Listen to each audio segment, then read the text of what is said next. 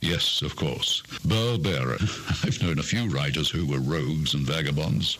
And I'm Roger Moore. I didn't supply the microphone. All right. Ladies and gentlemen, you have found an experience of a lunchtime. True Crime Uncensored on OutlawRadioLive.com, the standard of a beleaguered and tempest-tossed industry. I am the legendary Burl Barer. That's Mark C.G. Boyer, fact checker extraordinaire. And this is a good thing this is radio, or you'd see what he has on his head. Speaking of head, well, maybe that's not the best way to preface this. Grilling Dahmer, which is one of the great titles. The night that uh, Jeffrey Dahmer was arrested, uh, and the cops uh, went to his house, uh, these weren't detectives there at first. They were just you know, regular street cops.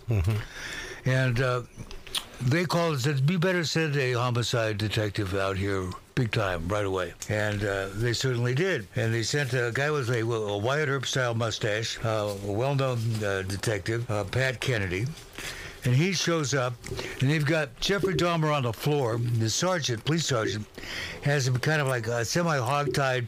He's got his knee in Dahmer's back, holding him down, and the sergeant says, "Look in the refrigerator." You, you started the story without me. Well, that's good. I'm glad. You got the interesting part, the the, the cliffhanger. Yeah, so that's where we are in the story. I'll let you finish the story, or I can, whatever you want. yeah. Well. Yeah. So uh, so Pat Kennedy is there in this um, in this little apartment that you know, and I mean, they. I'm sure you explained this a little bit earlier, but him and his partner, they kind of thought this was a big joke, right? And uh, they they kind of thought that they were going to get there and it was going to be a big hoax. But once they got in and they saw the officers there and they're a little disheveled, the guy on the on the ground is a little disheveled, and they said, "Look in the fridge." And you know, I don't know what he was expecting, you know, but yeah, he opens the door and there is uh basically a severed head um, sitting in a box, sort of staring back at him. No matter how long you've been in the law enforcement game, finding a severed head has to be a little off-putting. Well, it's just it's so unexpected and it's so shocking, right? I did find my telephone in the refrigerator. Well, I, Burl, I keep mine in the freezer. they last long. yeah, it had to last longer if you keep it in the freezer. I'll remember that next time I'm on a date. Okay, where were we? So as soon as they as soon as they saw this, you know, they realized, holy cow, this is serious. Um, this is, you know, like this isn't a joke, and they got to get to the bottom of this. So, so they get Dahmer up to his feet, and um, they, you know, they they haul him out of there. But just prior to that, just prior to, to him looking in the refrigerator, uh, Dahmer, because he had been kind of roughed up by these. Um, uh, uh, you know, these officers that were in uniform, because he struggled. Like they, they saw these photographs, they sort of saw that there was something to this guy, and they were, I guess, wanting to just put him, you know, where they could kind of keep an eye on him. So they grabbed him, and uh, he resisted. So they kind of had wrestled him down to the ground. So he was a little disheveled looking. The cops were kind of heavy breathing, and uh, as soon as Kennedy walked in, even before he had opened any refrigerator door, uh, Dahmer said to him, "Are you going to beat me up too?" And he said, "No, I'm not here to beat you up. I'm just, you know, I'm just here to sort of check things out and to get your story, basically." And it was at that point where they said, "Check in the fridge, Pat," and that's when he looked in the fridge, saw the head, and then they realized they had to get him downtown um, and get him into an inter- inter- interrogation room. Yeah, and treat him, treat him nicely. It was very smart of Kennedy to answer the way he did, and not beat him up. Right. Because Yeah, exactly. Like he was telling Dahmer's in the very few minutes there. That was kind of Dahmer's only friend in the room, right? right. Well, that's all that research That that shows that if you have, say, a man and a woman in a situation where their lives are at stake or they're under some sort of threat, there'll be immediate bonding and uh, even sexual attraction. Maybe it's that, you know, gee, we're going to be dead. Maybe we should get you pregnant first, you know. well, isn't that the basis of all action films? Yeah. Of interest. Yeah, that's pretty much it. Night and day. Yeah, Yeah. the beautiful, the beautiful woman, the reluctant hero. They hate each other. They love each other. They hate each other. Yeah. You know. Ah, Got a War of the Roses with guns. Yeah, Mark Mark Boyer Well- ha- has a question or an observation. War of the Roses starts out with the two of them hating each other. Yes, That's right. and it ends the same way. Oh God, was that That's best right. ending Yeah. ever? Pushing his hand away, just tremendous. I watched Marnie last night. So you're pushing hands Ooh, Alfred away. Hitchcock. Yep. Meanwhile, Meanwhile, back in Gotham City, yes, Um, the not so nice love story of Dahmer. now, uh, how did you get involved with Pat, and how did you end up telling this? Um, well, I'd actually wanted to do an article about Dahmer. Um, and so, you know, I was kind of interested in true crime as a reader. You know, I was always interested in true crime shows. So I thought, you know, I'm going to kind of just try my hand at true crime writing. And I kind of settled on Dahmer uh, for a number of different reasons. But one was because I was kind of interested in exploring what kind of made him who he was. Some of the other serial killers and other killers that I was kind of familiar with, I you kind of get a handle on them. But um, to me, Dahmer was still a mystery even after almost 20 something years. So I thought, you know, I'm just going to do an article about him, and I did some research. And I had actually reached out to a young filmmaker from Wisconsin who had done a documentary on Dahmer. And um, just kind of wanting to kind of touch base with him. I knew he was a young guy. He was from Wisconsin. So that was kind of my first sort of step into trying to meet somebody related to the case. Never dreaming I'd get, you know, sort of the inside scoop or that close to it. But anyways, it was Chris uh, that actually suggested I talk to Patrick. So he was the one that connected us by email. And so we began kind of a you know, several months kind of correspondence. And um, I guess he was, I mean, he was very generous and very kind to me right off the bat. He might have been a little bit hesitant just to kind of find out, like, what was my motivation in all right. this. Like maybe he wanted to marry Dahmer. You know. Right, exactly. And I think he had had his share of people who had approached him wanting to do interviews that were really kind of focused on the more grotesque angles of Dahmer and the sort of the grisly side of the crimes. And I really wasn't. I said, I'm more interested in his psychology. I'm more interested in what led him to become this person, his background, his childhood. And uh, so I think because of that, um, he said to me, well, you know, I've got some notes and I've got uh, some things you might want to look at, some notes and, and uh, reports and things that were from way back in 91. And he said, if you're interested in taking a look at this, we can, you know, I can answer any questions that you have and we can conduct an interview. So there was kind of something that was very pressing to me. I mean, as we're demonstrating right here, you can do an interview from anywhere at any time. And uh, lots of times when I've interviewed people for stories and articles, I have, you know, just done it over email or, you know, over the phone. But there was something that was kind of pushing me to go. And so I hopped in my car and drove down to Wisconsin and met with him at a film festival. So I had a chance to meet Chris in person as well as Patrick Kennedy in person. And they were showing Chris's film, which was this documentary. And it was a chance for me to meet Patrick in person, for us to have dinner and talk, and for me to really interview him and talk about it. And it was at that point that he said, you know, why don't we maybe talk about working together on a manuscript or a book? And so I was really just going to kind of help him to do it. I said, I'll read through all the stuff you gave me, and I'll kind of help you shape it into a book. But really, it was going to be his story, and uh, kind of let him have it all in terms of of the um, you know the notoriety or whatever that would come out of the result of him having this, this manuscript finished. And uh, but before we could even get started, he passed away of a fatal heart attack about five days after we met in person. Wow. So I ended up doing the article, and um, I sent a copy of it to his widow. And she suggested, I she goes, why don't you just do whatever you can with the notes? Because she said, I'm a nurse. She said, all of this stuff is just going to go back into his desk drawer, and that's it. So I really felt um, like I wanted to tell his story, and I really felt this is kind of a legacy for him because he passed away uh, of his heart attack. He was only 59 years old. Ooh. And um, there was a lot, I think, a lot of him in the story. You know, it was a detective story about a very notorious serial killer. But to me, it's still a detective story. Right. Boy, it must have for Kennedy. I imagine he's talked to all, all sorts of people, interviewed for you know, investigating crimes, homicides, etc. But I bet he hadn't run Yeah. into one like this before. That's right. Yeah. Like I think you know, a lot of detectives. Um, you know, he was a great storyteller, and he was able to kind of share with me the different stories. And I mean, you know, there's lots of people who are interested in the policing side of things for various reasons. Mine is always like, how do they catch the guy? you know, um, this is a little bit of a different uh, and a unique story in that, you know, they found this criminal before they even knew that they had any victims, really. Um, but there was one that had come and visited from um, Chicago. I mean, as far as the family members knew of these missing men, um, they had disappeared. Like they didn't know that they were dead. They just knew that they had gone away, or that they had gone to a mall, or they had, you know, said they were going to go to a party or a bar, and that they just were never seen again. But it wasn't as though there was bodies littering the streets of Milwaukee or even the outskirts of Milwaukee. Um, there was no sign that there was anything violent going on. It was just that these men simply disappeared. Were they people of high risk lifestyles? Um, to a certain extent, yeah. I mean, these were guys that were really independent. Um, I, you know, I guess they were, you know, um, vulnerable in that they were, um, you know, they were sort of independent, and that no one would really necessarily see them as potential victims.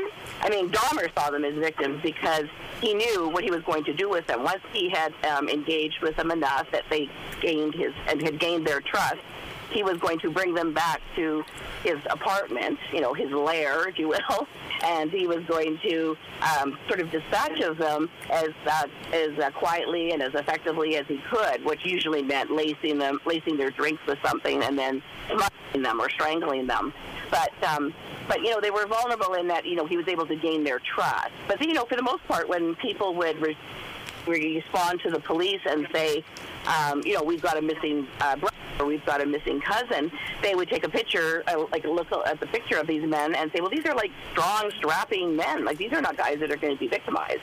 So they were victims. They were vulnerable once they were in Dahmer's hands, but they weren't necessarily like they weren't, um, say, of, of a sex, sex worker on the street that will just sort of jump into the car and then they're kind of at the mercy of the killer.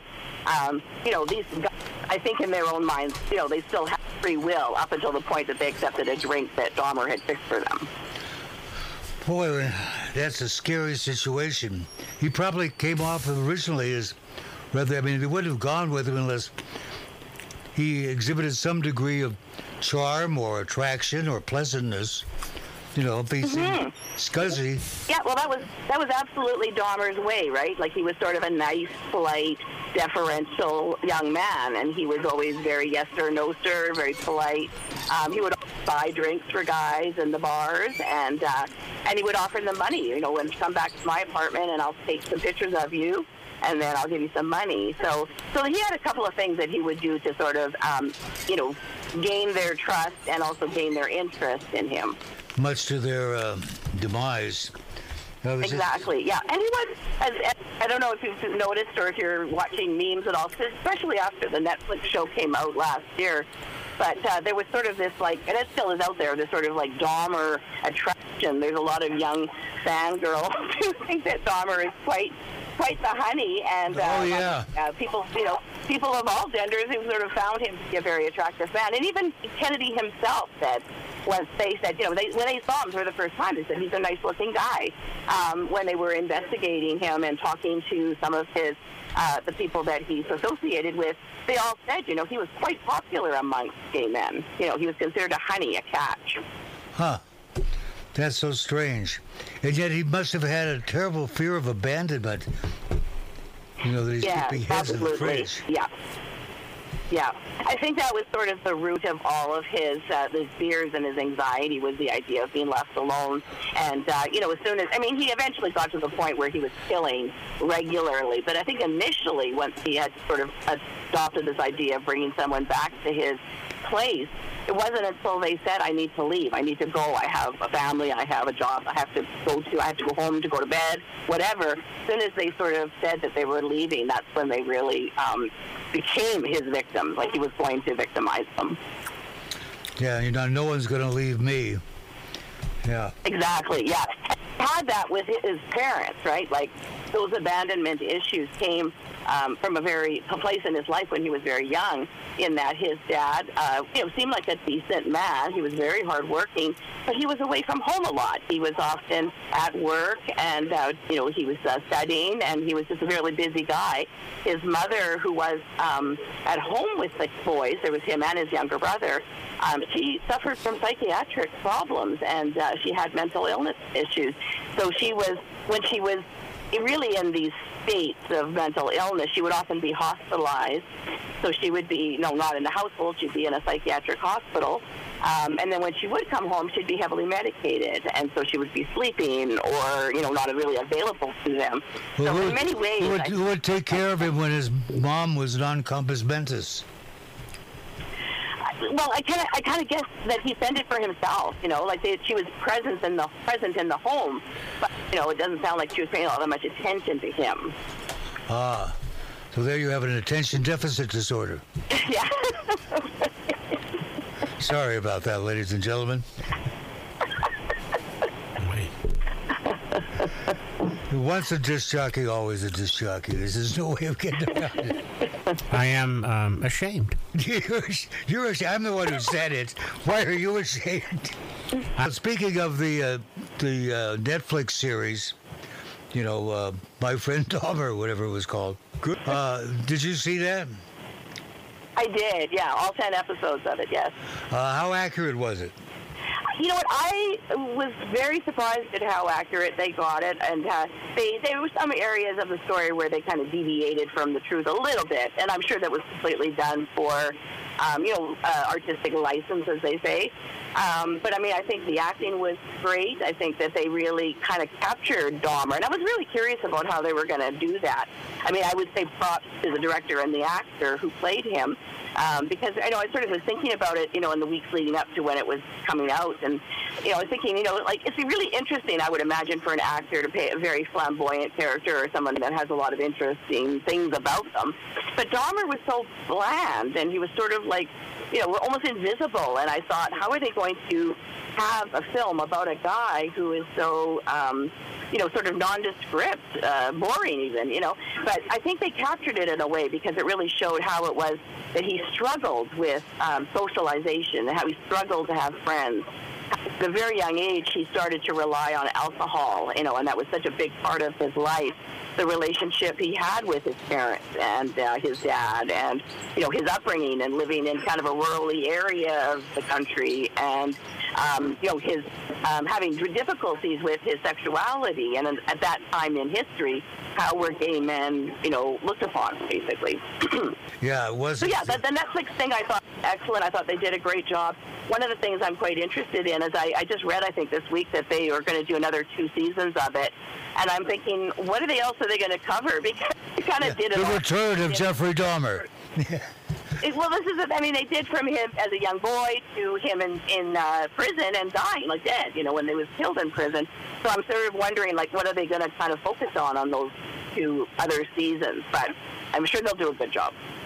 Yeah, well, they did, you know, uh, well, they actually did four versions or four, three sequels to the original Psycho. Could be. Yep, for sure. And the, Yeah, the fourth one was a a flashback more. to his childhood. But they continued the Yeah. story. Uh, at least they Right. kept Dahmer the same age. Uh, I read the book Psycho. Uh, that was adapted, of course, uh, to the famous movie starring Anthony Perkins, directed by Alfred Hitchcock. In the book, uh, Norman Bates is 40 some years old and heavy set and overweight. In the movie, of course, he's like 20 something and looks like Anthony Perkins. you know. Right. Yeah. But and it worked, you know, made the appropriate Yeah. changes.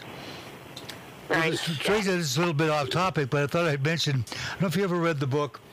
It's a fantastic book called Gone But Not Forgotten by Philip Margolin, who is uh, actually an attorney in Portland, Oregon. Brilliant, brilliant mystery book. Uh, in fact, he got a $3 million advance, if you can imagine that, for the book. Wow. Yeah, you don't see that mu- quite often. All right, guys, you're on the wrong end of the business. Yeah, yeah. No, he's on the same end of the business that I am, but uh, but when they made the TV movie uh, of the, the adaptation of the book, which was a big success, Yep. every male part in the original story was female, and all the females were male. Mm, right. Yeah. uh, because it just worked better for the TV audience, for the character instead of a woman, it's one to be a woman instead of a man, and it, same Right. exact story, Yeah. but just changed the genders. which I thought was kind of Right. interesting. That's interesting. Yeah. Yeah. Your- your Well, I was, I microphone's was dead. thinking about it. Can't I change genders uh, midstream like that anymore. Not No. allowed. No, not, not, not in a TV movie. not if it's a Hallmark film. Yeah, I was thinking that, they, that one of the things that they could do is um, like they could sort of focus on areas where you know where there was sort of one episode where they sort of dealt with them a little bit in high school. Well, they could kind of flesh that out a little bit more, you know, and kind of explore that.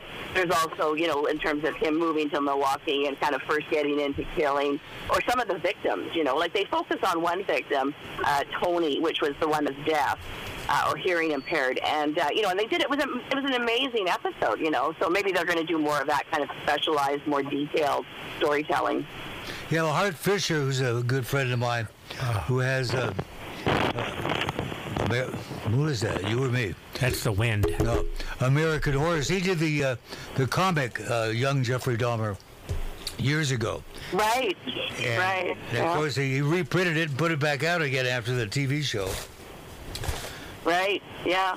People Yeah. go, How could you do a comic book about Jeffrey Dahmer? Kids shouldn't read that. Go, It's not for kids.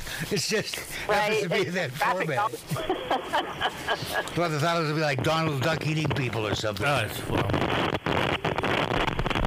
That's I think that's you. The, the graphic novel that they did make into a film was also very good, you know, and that did focus on his high school time before he did any killing, you know. But uh, that was also a really good movie. That's about five or six years ago now that that came out. So yeah. He did a couple films on Bundy, too. Not Al Bundy, Yeah. but uh, Ted Bundy.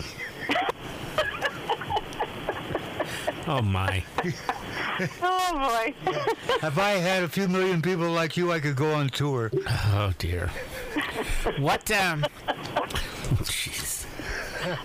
What did uh what did our detective do in interrogation uh to to get Dahmer to to talk about his crimes? Uh, well, with Kennedy, like like when he first came into the room, you know, he sort of asked Jeff, like, "How are you? Um, you know, do you need anything? Can I get you a cup of coffee? How about a pack of cigarettes? Um, are you hungry? Do you want a sandwich?" Like he sort of catered to him a little bit, uh, you know, kind of just making sure that he was comfortable, kind of getting him into a little bit of a comfortable state of mind. Because don't forget, like all of this was unfolding, and it was sort of happening very fast. People coming, approaching the apartment. Um, they had to send, you know, like uh, forensic teams in there. Sure enough, the media shows up. So there's all this sort of chaos and everything that's going on around him. But meanwhile, Kennedy is in the interrogation room with just Dahmer, and he's, you know, in that sort of half an hour to an hour timeline, what's happened. Uh, Kennedy has showed up at work. He sat and had a chat with his partner. They get the call from the uh, captain that says, "You got to go. You're next on the rotation. You got to go check this out at this apartment." Um, he meets Jeffrey Dahmer for the first time. He sees a head in a refrigerator. They get him, Dahmer, packed up into a car and down to the police station. So, you know, you can just imagine where Kennedy's head is with all of this. He's only 37. I don't know if that came up at all, but at the time he was only 37 years old. So I think his first instinct was, you know, we got to kind of just sort of settle everything down. So he went into the room. Um, you know, Dahmer was had been drunk earlier, and he was sort of coming, starting to come down a little bit. So I think his first instinct was like, we got to get this guy comfortable. We got to get this guy, put him at ease.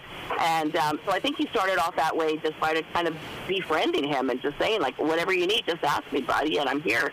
And then you know, Dahmer started to. Um, before he even started to open up, though, I think he said, um, you know, like he was worried that this guy sitting here was going to start to judge him. He's being to me, but once he starts to hear about things or see things or you know, or told things, um, he's going to hate me. And uh, and Kennedy assured him, you know, no, I just want to hear what you have to say. I'm not going to judge you. That's not my job. I'm just here to listen to what you have to say. That was really good. He's a very good Yeah. detective. Yeah, because I think a lot of detectives, you know, they might have just wanted to march in there and really kind of um, assert their domination, assert their authority in terms of the, the yeah, because it's a power thing, right? Like if you're interrogating somebody, somebody's got to be in control, and I think the cops, that's probably their first instinct was, you know, we got to sort of take control of the situation.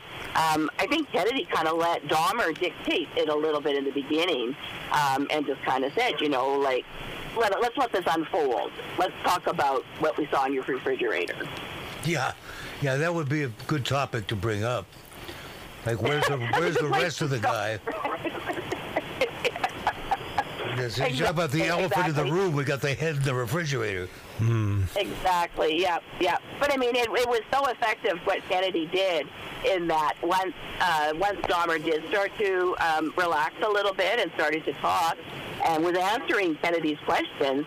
You know, he decided, like, you know what, you are that guy. I'm not talking to anybody else. You are the guy I'm talking to. And, you know, they tried to bring other detectives in, maybe more senior detectives, and uh, Dahmer was just going to shut down. So very um, brilliantly, the captain at the time said, "No, Don, uh, Kennedy, you stick with him. If he goes to the washroom, you go to the washroom with him. You know, he wants a glass of water. You know, you're the one that's going to get it for him, and you are going to be his confidant." It's very smart, kind of like Red Reddington and Elizabeth Keen and Blacklist. Ah. My favorite show. Mm-hmm. He's, he's Did they portray Kennedy properly in the show? Well, you know, they did, they just they didn't really touch, touch on that very much. Like they they kind of didn't really focus on the detective side of the story. There was so much other stuff going on. Um, there was a character, like an actor played by you know I don't know who, but it was a Patrick Kennedy character, and uh, so he was sort of present in a few places. Um, they showed him, I think, at one point in the uh, interrogation room with Dahmer and his partner Murphy. They also talked a little bit um, when they were showing and going and, and talking to the families of the victims once they had been identified. So there were a few places where uh, Kennedy was represented, but not nearly enough that you could kind of get a sense of the man. Um, and certainly not a sense of the relationship between Kennedy and Dahmer. Did they have the mustache right? They certainly did. Good, good. That's that's a real Wyatt Earp mustache like- he had. Yeah, yeah, and he was like six eight, you know. So the actor they had was a fairly tall man, not as tall as Kennedy, but fairly tall. But you know what this did for me? I was kind of pleased because I well, part of me was kind of like, oh, that's too bad. You know, Kennedy was not getting the recognition that he deserved. But then it makes me think, well, you know, maybe this book, the Grilling Dahmer book, might uh, something that some other filmmaker at some point will want to focus on is more the relationship between the two Oh, definitely. It's, it's absolutely fascinating. It's a fascinating book. It's a fascinating true story. And I'm so happy that, uh, I mean, that this book came out, I can't remember who the original publisher was of it. But um, Came out, yeah, it came out in 2016. That was uh, Poisonberry Press, which was just a little thing in Canada, like a little outfit in Canada. But uh, Wild Blue took it over, and it came out in 2021, 2021. who came up with the brilliant title, Grilling Dahmer? That was Steve at White Wild Blue Press. Uh, oh, that makes that, that makes sense, yeah. Steve Jackson would come up with that. Love Steve. Yeah, yeah. Definitely, definitely memorable. Definitely. a lot of people asked me in the beginning, "Is this a cookbook?" Yeah, to serve man. It's a cookbook. yeah, it's a, it really is an incredible story, and uh, it's tragic that he, he passed away so suddenly.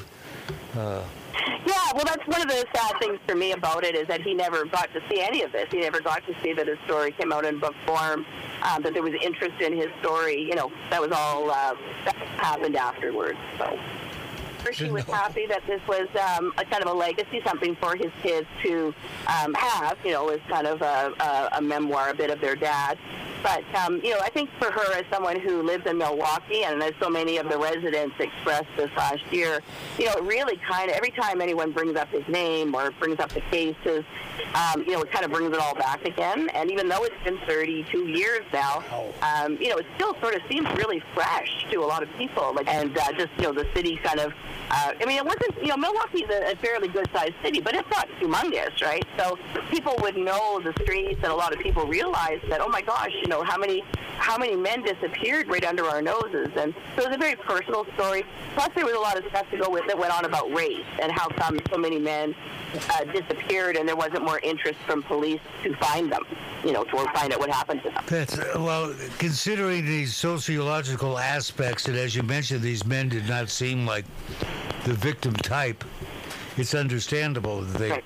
kind of slide under the radar. That's And- right, right. And you know, even though a- a few people might have said, "Oh well, I saw him at the bar. He left with a blonde man," like that didn't necessarily mean that that was the last time he'd ever been seen. Seen, you know. Um, so even if people did kind of remember seeing him with, I mean, it was sort of a very, um, you know, very come and go kind of community. You know, if you're at a dance club or whatever, you know, having a few drinks. You know, people just assumed, oh well, I guess he just moved on or left town Right. or went to visit family. And people are always ready with the the reasons why somebody isn't where you expect them to be. Well, that's that. Even worst example of that, of course, is the hog farm murders up in Canada, where Mm-hmm. Right. where the, the the other prostitutes were going to the cops and say, "Someone is murdering us, and we know who it is." We went out there to the hog farm, and we peeked through the window, and there was our friend uh, hanging from a meat hook. Uh, could you please go arrest this guy? And he goes, "No, no, we really don't have the resources," and just left it alone. Right. You know, which was Right. Yeah. horribly tragic. Absolutely, yeah. Well, that's the thing. When you're talking about very, very vulnerable populations of, of any kind of community, um, you know, this just doesn't seem to be the same sense of urgency. You know, Yeah. when it's um, people. You know, some people just seem to attract more attention. You know. Well, that's like uh, even with the Spokane serial killer Robert Lee Yates, the first people he killed were actually friends of my family in, in Walla Walla, and they were a well-known couple, you know, uh, upper upper middle class, out for a picnic, and uh, he finally acted out his fantasy and he murders them. Using a 357, which was dangerous for everybody. He quickly learned if you're going to shoot somebody in the head with their head's in your lap, don't use a 357. Uh, That's what he went to at 22. Uh, he learned that if uh, he was going to have a hobby of, of murdering people, he was going to uh, murder people with high risk lifestyles, which is how they. These women, he's not murdering nice people like us, forgetting that these are nice people like you, because they're human beings with families and kids and everything else. And uh, at least the Spokane Police Department, much to their credit, uh, took the proper approach in that they went murder far exceeds any other crime in its severity. And they knew if they were ever going to catch the guy, they needed the help of drug dealers and prostitutes. And they went to them and said, We don't care who you're screwing. We don't care what you're charging. We don't care what drugs you're selling. We don't care what you got Right. on you. None of that matters compared to the fact that there's someone murdering people. And we need your help. That's right. Yeah. And that made all the difference in the world uh, compared to Tacoma that has still just used the same old attitude of, well, let's lock these people up that way they won't be murdered. Right, exactly. And I mean, I know the, it's always easy to, to say these things afterwards, but I mean, I think the police also will say that often those members of those uh, communities, they're not necessarily huge fans of police, right? No, they're not. Re- it really becomes about building the relationships, right? So that those uh, people can feel that they can trust what they're going to say to the police. It's not going to be like, oh, you're going to turn around and um, and arrest me. You know, if there's a prostitute, you know, it's actually going to be this is just a fair exchange of communication and information. You know, Right. Because those those uh, those folks are the ones that are the eyes out on the street. So those are a great source of tips. And I think a lot of the tips that came out of that Spokane uh, killer came from, you know, it was like a white car. Um, you know, these are the kinds of things that they could look for. They could sort of put together the timing of the victims when they were last seen. Um, so, you know, they, they provide a lot of the information that eventually results in them narrowing down the, um, the scope of the investigation. Yeah, it was a quite. I don't know if you're familiar with the story, but they could have caught him a lot earlier if a guy hadn't made a simple error and wrote down Corvair instead of Corvette on the ticket. Yes, yep, I do remember that. Yeah, yeah. That's a very tragic. Yeah, and he was, I mean, he was a very interesting kind of guy, too, because, you know, he was like ex-military, I think, and he had a big family, married, five yeah, kids. five You know, kids, so top was, you know, Bible class. Yeah, know. Mr. Mr. Suburban, you know, and uh, great guy next door if you need to borrow like a lawnmower or whatever, you know. So he was able Lawnmower to, uh, may have some blood on it, but uh, well, he was he was able to kind of like portray himself as you know the uh, all-American father and uh, husband, but you know yet he had this other side to him where he was uh, uh, targeting people and killing people. you got a question there, Moxie? Yes, I do. Um, so he, he, he uh, Pat goes into the room to talk to him and get him to start talking about what's going on. And he isn't. Uh, How does how does he prepare himself for what he's about to hear? Or was it just a complete shock of the the depravity of this individual. I, I can't imagine sitting in a room listening to somebody dispassionately talk about taking a drill and drilling into somebody's brain so they'd be more docile. Yeah, exactly. Yeah. So- Um, well, I think it was in the beginning kind of a combination of just being kind of, you know, what? It was all very unbelievable. Um, so they're sort of just, you know, like getting him to talk. They're jotting down. He's asking questions. Um, but at the same time, there are police officers at the apartment that are going, starting to go through everything. And this, of course, isn't all happening in that first night. This is happening over the course of several weeks. But I think in the early stages, he just really had to kind of, um, any surprise that he felt, uh, I think he just kind of had to dampen it and just kind of keep a straight face and just sort of almost as if this is something that he would hear from people every day. Um, but then I guess as things went along, um, there were things that were matching up so that they were hearing things from uh, from Dahmer, and then they were able to they were able to compare with what the detectives were telling them they were finding in the police. Because they had to inventory everything in the apartment. So, so I think at that point it was starting to become I mean, it was all awful, and it was all really like never heard of anything like this before. And I think it was almost to the point of when is it going to? Like, when are we going to hear the the absolute worst of what's to come? When they started to realize, and um, they had come into a little conference with their captain after the captain had talked to the medical examiner, and they realized, you know what, there's not enough mean, what he's telling us in terms of numbers, there's not enough bodies and body parts. So that's when they realized that he was cannibalizing some of his victims. So, you know, it's kind of like, you know, like you hear one thing and you think, okay, well, that's probably as worse as we're going to hear, but then you get another call or another conversation. So it kept, get- kept getting that worse and worse and worse as the time went on. And I think he just had to kind of mentally prepare himself to go in, to do the job, and then kind of just, you know, think about it later on when he was at home, when he had his downtime. And he also wrote a lot of stuff down because in the time that I was reading through a lot of the stuff, it was kind of happening, was happening to him. You know, I think he had to put a lot of that down just to get it out of his head. Uh, it must be a, a rough job. I mean, how do you hear all that stuff and then not take it home with you at night? Or maybe you do. Well, I, you know, I think it absolutely does toughen people up. Like uh, I remember Kennedy telling me he he stayed with the police uh, and, and uh, homicide for another ten years. Like he retired in 2001.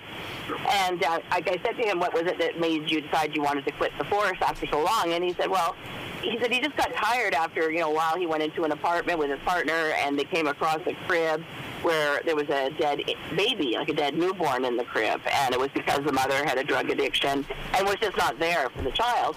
And he said, you know, you can only see those kind of scenes so much before you just kind of say, enough, I can't, can't do this anymore. So at that point is when he decided he was going to go back to school and become a criminologist. Ah, smart. Uh, tragic loss. trained the police. You know, in other countries such as Scandinavia, if you're a, uh, a mental health practitioner uh, and you're doing a lot of work with crazy people, if that's not uh, probably the politically correct term, but uh, after a few years, they pull you off. They, they put you in the psychiatric ward for vacation. Uh, because they know that it has an impact on you. Now we don't do that here, Yeah. but in other countries they do. They say, okay, you've Yeah. experienced enough of this sort of trauma by proxy. You need a break. Yeah. Exactly. Well, and they did. Like the, the police department did bring in um, a psychiatrist to talk to the officers, Pat Kennedy and his partner. Uh, but you know, they kind of they kind of laughed it off. You know, at the time, I don't know if it was just because they were in the thick of it, and it was just it was all happening too too immediately that they just couldn't process it yet to discuss it with somebody who could maybe help them. But um, they had their meetings with him, and you know, just didn't really feel they felt that they were handling it they felt that they had enough support systems in their life that they could manage it. Um, they kind of laughed at the guy, actually, to be honest. Uh, they probably didn't think they were going to need it, but they might have. It's like in the uh, They might have after the fact, yeah. like with with the uh, in Alaska with the Kirby Anthony, uh, where he murdered his aunt and her two little kids. When they found the, you know, the crime scene, they told the the other officers who were arriving. They told them ahead of time, what you're going to see is probably something worse than you've ever seen before, and Yeah. if you don't think you can handle it, don't you don't have to. we'll have someone else go in because it may be too traumatic. Right. Yeah. And you also have to flash back 30 something years and say, you know, they might have had, uh, you know, some things in place to help officers. But, you know, we, we know so much more about mental illness and PTSD and trauma and, you know, how much the psyche can take before it starts to, to break down. So I think, you know, at that time, um, he did have support. He did have his wife.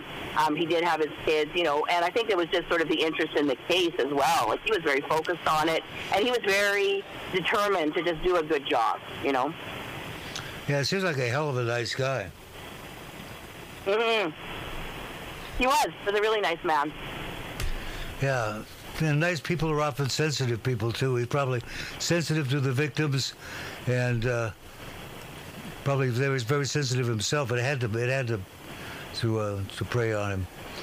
Uh, we had on the show several years ago, and uh, I don't know. It's not even in the archives, sadly, because it was on the old Outlaw Radio website, and that was. Uh, a great detective from Tacoma who had uh, cases such as this. And uh, we had a conversation on the air about, you know, how do you handle this after a while, you know? Uh, and he was like third generation uh, detective. And uh, Right. what I found interesting is this was a guy of really high ethics, very similar to the fellow you're talking about, Kennedy, a very likable guy. And then he was talking about a particular homicide case that I was familiar with. And I was familiar with the court proceedings. And the police had testified that they had the primary suspect under surveillance for X amount of time, for a few days before they arrested him. And it also came out in testimony that during that same time period, the suspect had moved the body. And I said to him, if they had him under surveillance, that means they watched him dig up the body and move it. Right. I said, so why wasn't anything done then? Mm-hmm. And he just looked out at the ground and was silent for quite a while, and then he just said, well, we closed the case.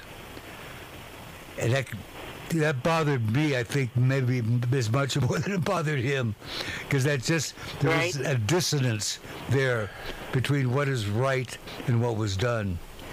And I caught it Right. and uh, it was embarrassing for him. But he was a brilliant detective, and he was one of those people who was as kind and as sensitive as he was, with a great sense of justice, which Kennedy has also.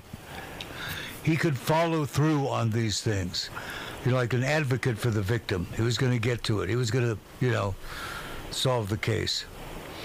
And uh, in fact, uh, there was a TV show, uh, show was with Deadly Sins or whatever the. What was Motives and Murders? Cracking the Case was the TV show, and uh, the widow of the man who was murdered wouldn't do any media stuff at all, except when he went to her as the detective who, you know, finally solve the case, and asked her to do it uh, with me on TV. She agreed, and it was the only time she she did it because of her great respect for him, uh, and the way he handled the Right. case. So it makes a difference to the life of the victims, as as well as, uh, you know. But it's tragic uh, all the way around. You look at someone like Dahmer. You know, how did he wind up in this this mindset where he was so terrified of abandonment that he murders people in his apartment, chops their head off, and puts it in the refrigerator like it's a turkey pot pie. Well, you, you forget, Burl, that before he would kill them, he would incapacitate them. Yeah. and he would he would have them there for a period of time in a condition that they were physically incapable of leaving. Yeah. They were still alive, but it effectively, in air quotes, a lobotomy. Yeah. And this uh, this prevented any possibility of abandonment. And meanwhile, he's drinking heavily. Yes, and at some point he would get tired of that play toy and want and want a new one. So it's a uh-huh. matter of he uh-huh. wanted. To, he says, "I want a full bottle in front of me, and I want them to have a Bo- full yes, frontal I would rather have a bottle in front of me than a frontal Full lobotomy. lobotomy, Yes, yeah. yes, yes. We got her on that one. Jesus Christ, man! I was I was ten when I heard that joke. Yeah, well, she didn't hear it when she was 10. She had to wait till the enforcement of experience of being on our show again. Oh dear. Yeah, sometimes I wonder Oh, how, God. how America has continued to allow us to do this show for 15 years. Um, there are a handful of regular true crime podcasts, and every one of them is so dead serious that you want to cry. I know, I want to cry listening to our show. We have one very good friend from up north of this show whose monotonous tone and deliberate delivery is perfect for those who are insomniacs. And yet he's an, a, a brilliant interviewer. Oh yes, but he's just it's just this uh, And yet, you know, when he is a guest on our show, how uh, he's not like that. no. When he's the guest, he is amusing as can be. One of the things Oh wow, yeah. one of the things I've learned being not a professional in in this end of the business is uh, is how to listen to the answers and see if there's anything in, interesting to the listener in the answer that wasn't expounded upon. And these other interviewers just don't do that. A really interesting yeah. tidbit comes out of an answer, and they don't follow up. That's because they're waiting for the answer to end to answer to ask the next question. No, no, no. They, they get the answer, then they move on to the, to the next, next one, yeah. topic. Yeah, And they, they what- have their list of questions and they don't deviate from that. right. So when I listened to uh, when you were on originally, um, I listened to your interviews with you know with Panic and uh, um, even Steve. I listened to all the interviews and I listened to your answers and I go, "That's interesting," and I write down what to ask you. It's like follow-ups. Yeah. Yeah, thank you. Interesting things that I, you know, like a, a, a silly example. Um, did he? Did Dahmer ever feel there was an opportunity to make amends? Yes, I think once he was captured and once they, uh, once he kind of came down from being drunk, um, and he realized really the true horror of what he had been doing, um, he felt quite remorseful. And um, you know, this is one of the things that they discussed that uh, Kennedy and, and uh, Dahmer discussed was, you know, could he do to kind of um, make amends? Not, necessarily make amends, but what could he do to help in terms of the situation? And he was, was absolutely pivotal in helping to identify victims because, uh, again, it being such a long time ago, they could not rely on DNA to help identify who these men were. Um, they really had to rely on sort of anecdotal um, stories from family members of when people were last seen. They had photographs, family photographs, arrest photographs. Um, so you know, they kind, but they really, really needed uh, Dahmer there to kind of fill in all of the gaps of the timeline and of the story of what happened to them. And Dahmer was actually quite remarkable in terms of his memory. He could, uh, you know, he didn't necessarily remember the names of everybody, but he certainly remembered the details of where he picked various people up and how he was able to persuade them to come back to his apartment with him. Um, so, yeah, he was um, he was absolutely instrumental in, in making this. Um, Well, that's like Son of work. Sam. You know, Son of Sam uh, stopped talking to dogs and started talking to the cops. It had a total change of heart, and uh, he was very helpful. Yeah, and and other others other serial killers use the in air quotes the closure um, Yeah, the uh, club. closure as a weapon to to get things better, a better cell or or more privileges. I'll help you find the Right, yeah. bodies. You help me. yeah. Or then Exactly. you Well, like, Bu- Bundy was a classical Yes. because he was on death row, and towards the end of his countdown of his life, you know, he was saying, well, he started to confess first of all, and then he kind of tried to persuade them into like, I'm the only one who knows where all the bodies are buried, and was hoping that that would extend his uh, time on death row by another few years. Didn't, but um, but I mean, he did have a couple of stays of execution, and in that time, they were able to gather the uh, police from the various uh, you know, states and kind of uh, identify as many victims as they could. But I mean, he was doing it. It was a pro uh, quid pro quo for him. He wanted to try and get something out of it. No, it's interesting you mentioned that that because this just came up in uh, in discussion uh, off the air and another topic, and in a book that's going to be coming out probably next year. That I'm doing with Alex Merklinger.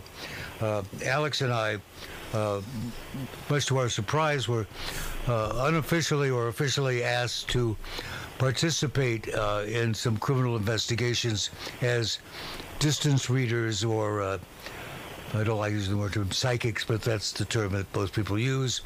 And there was no press on this. We didn't get, you know, we didn't say, hey, we're advising the cops on this investigation.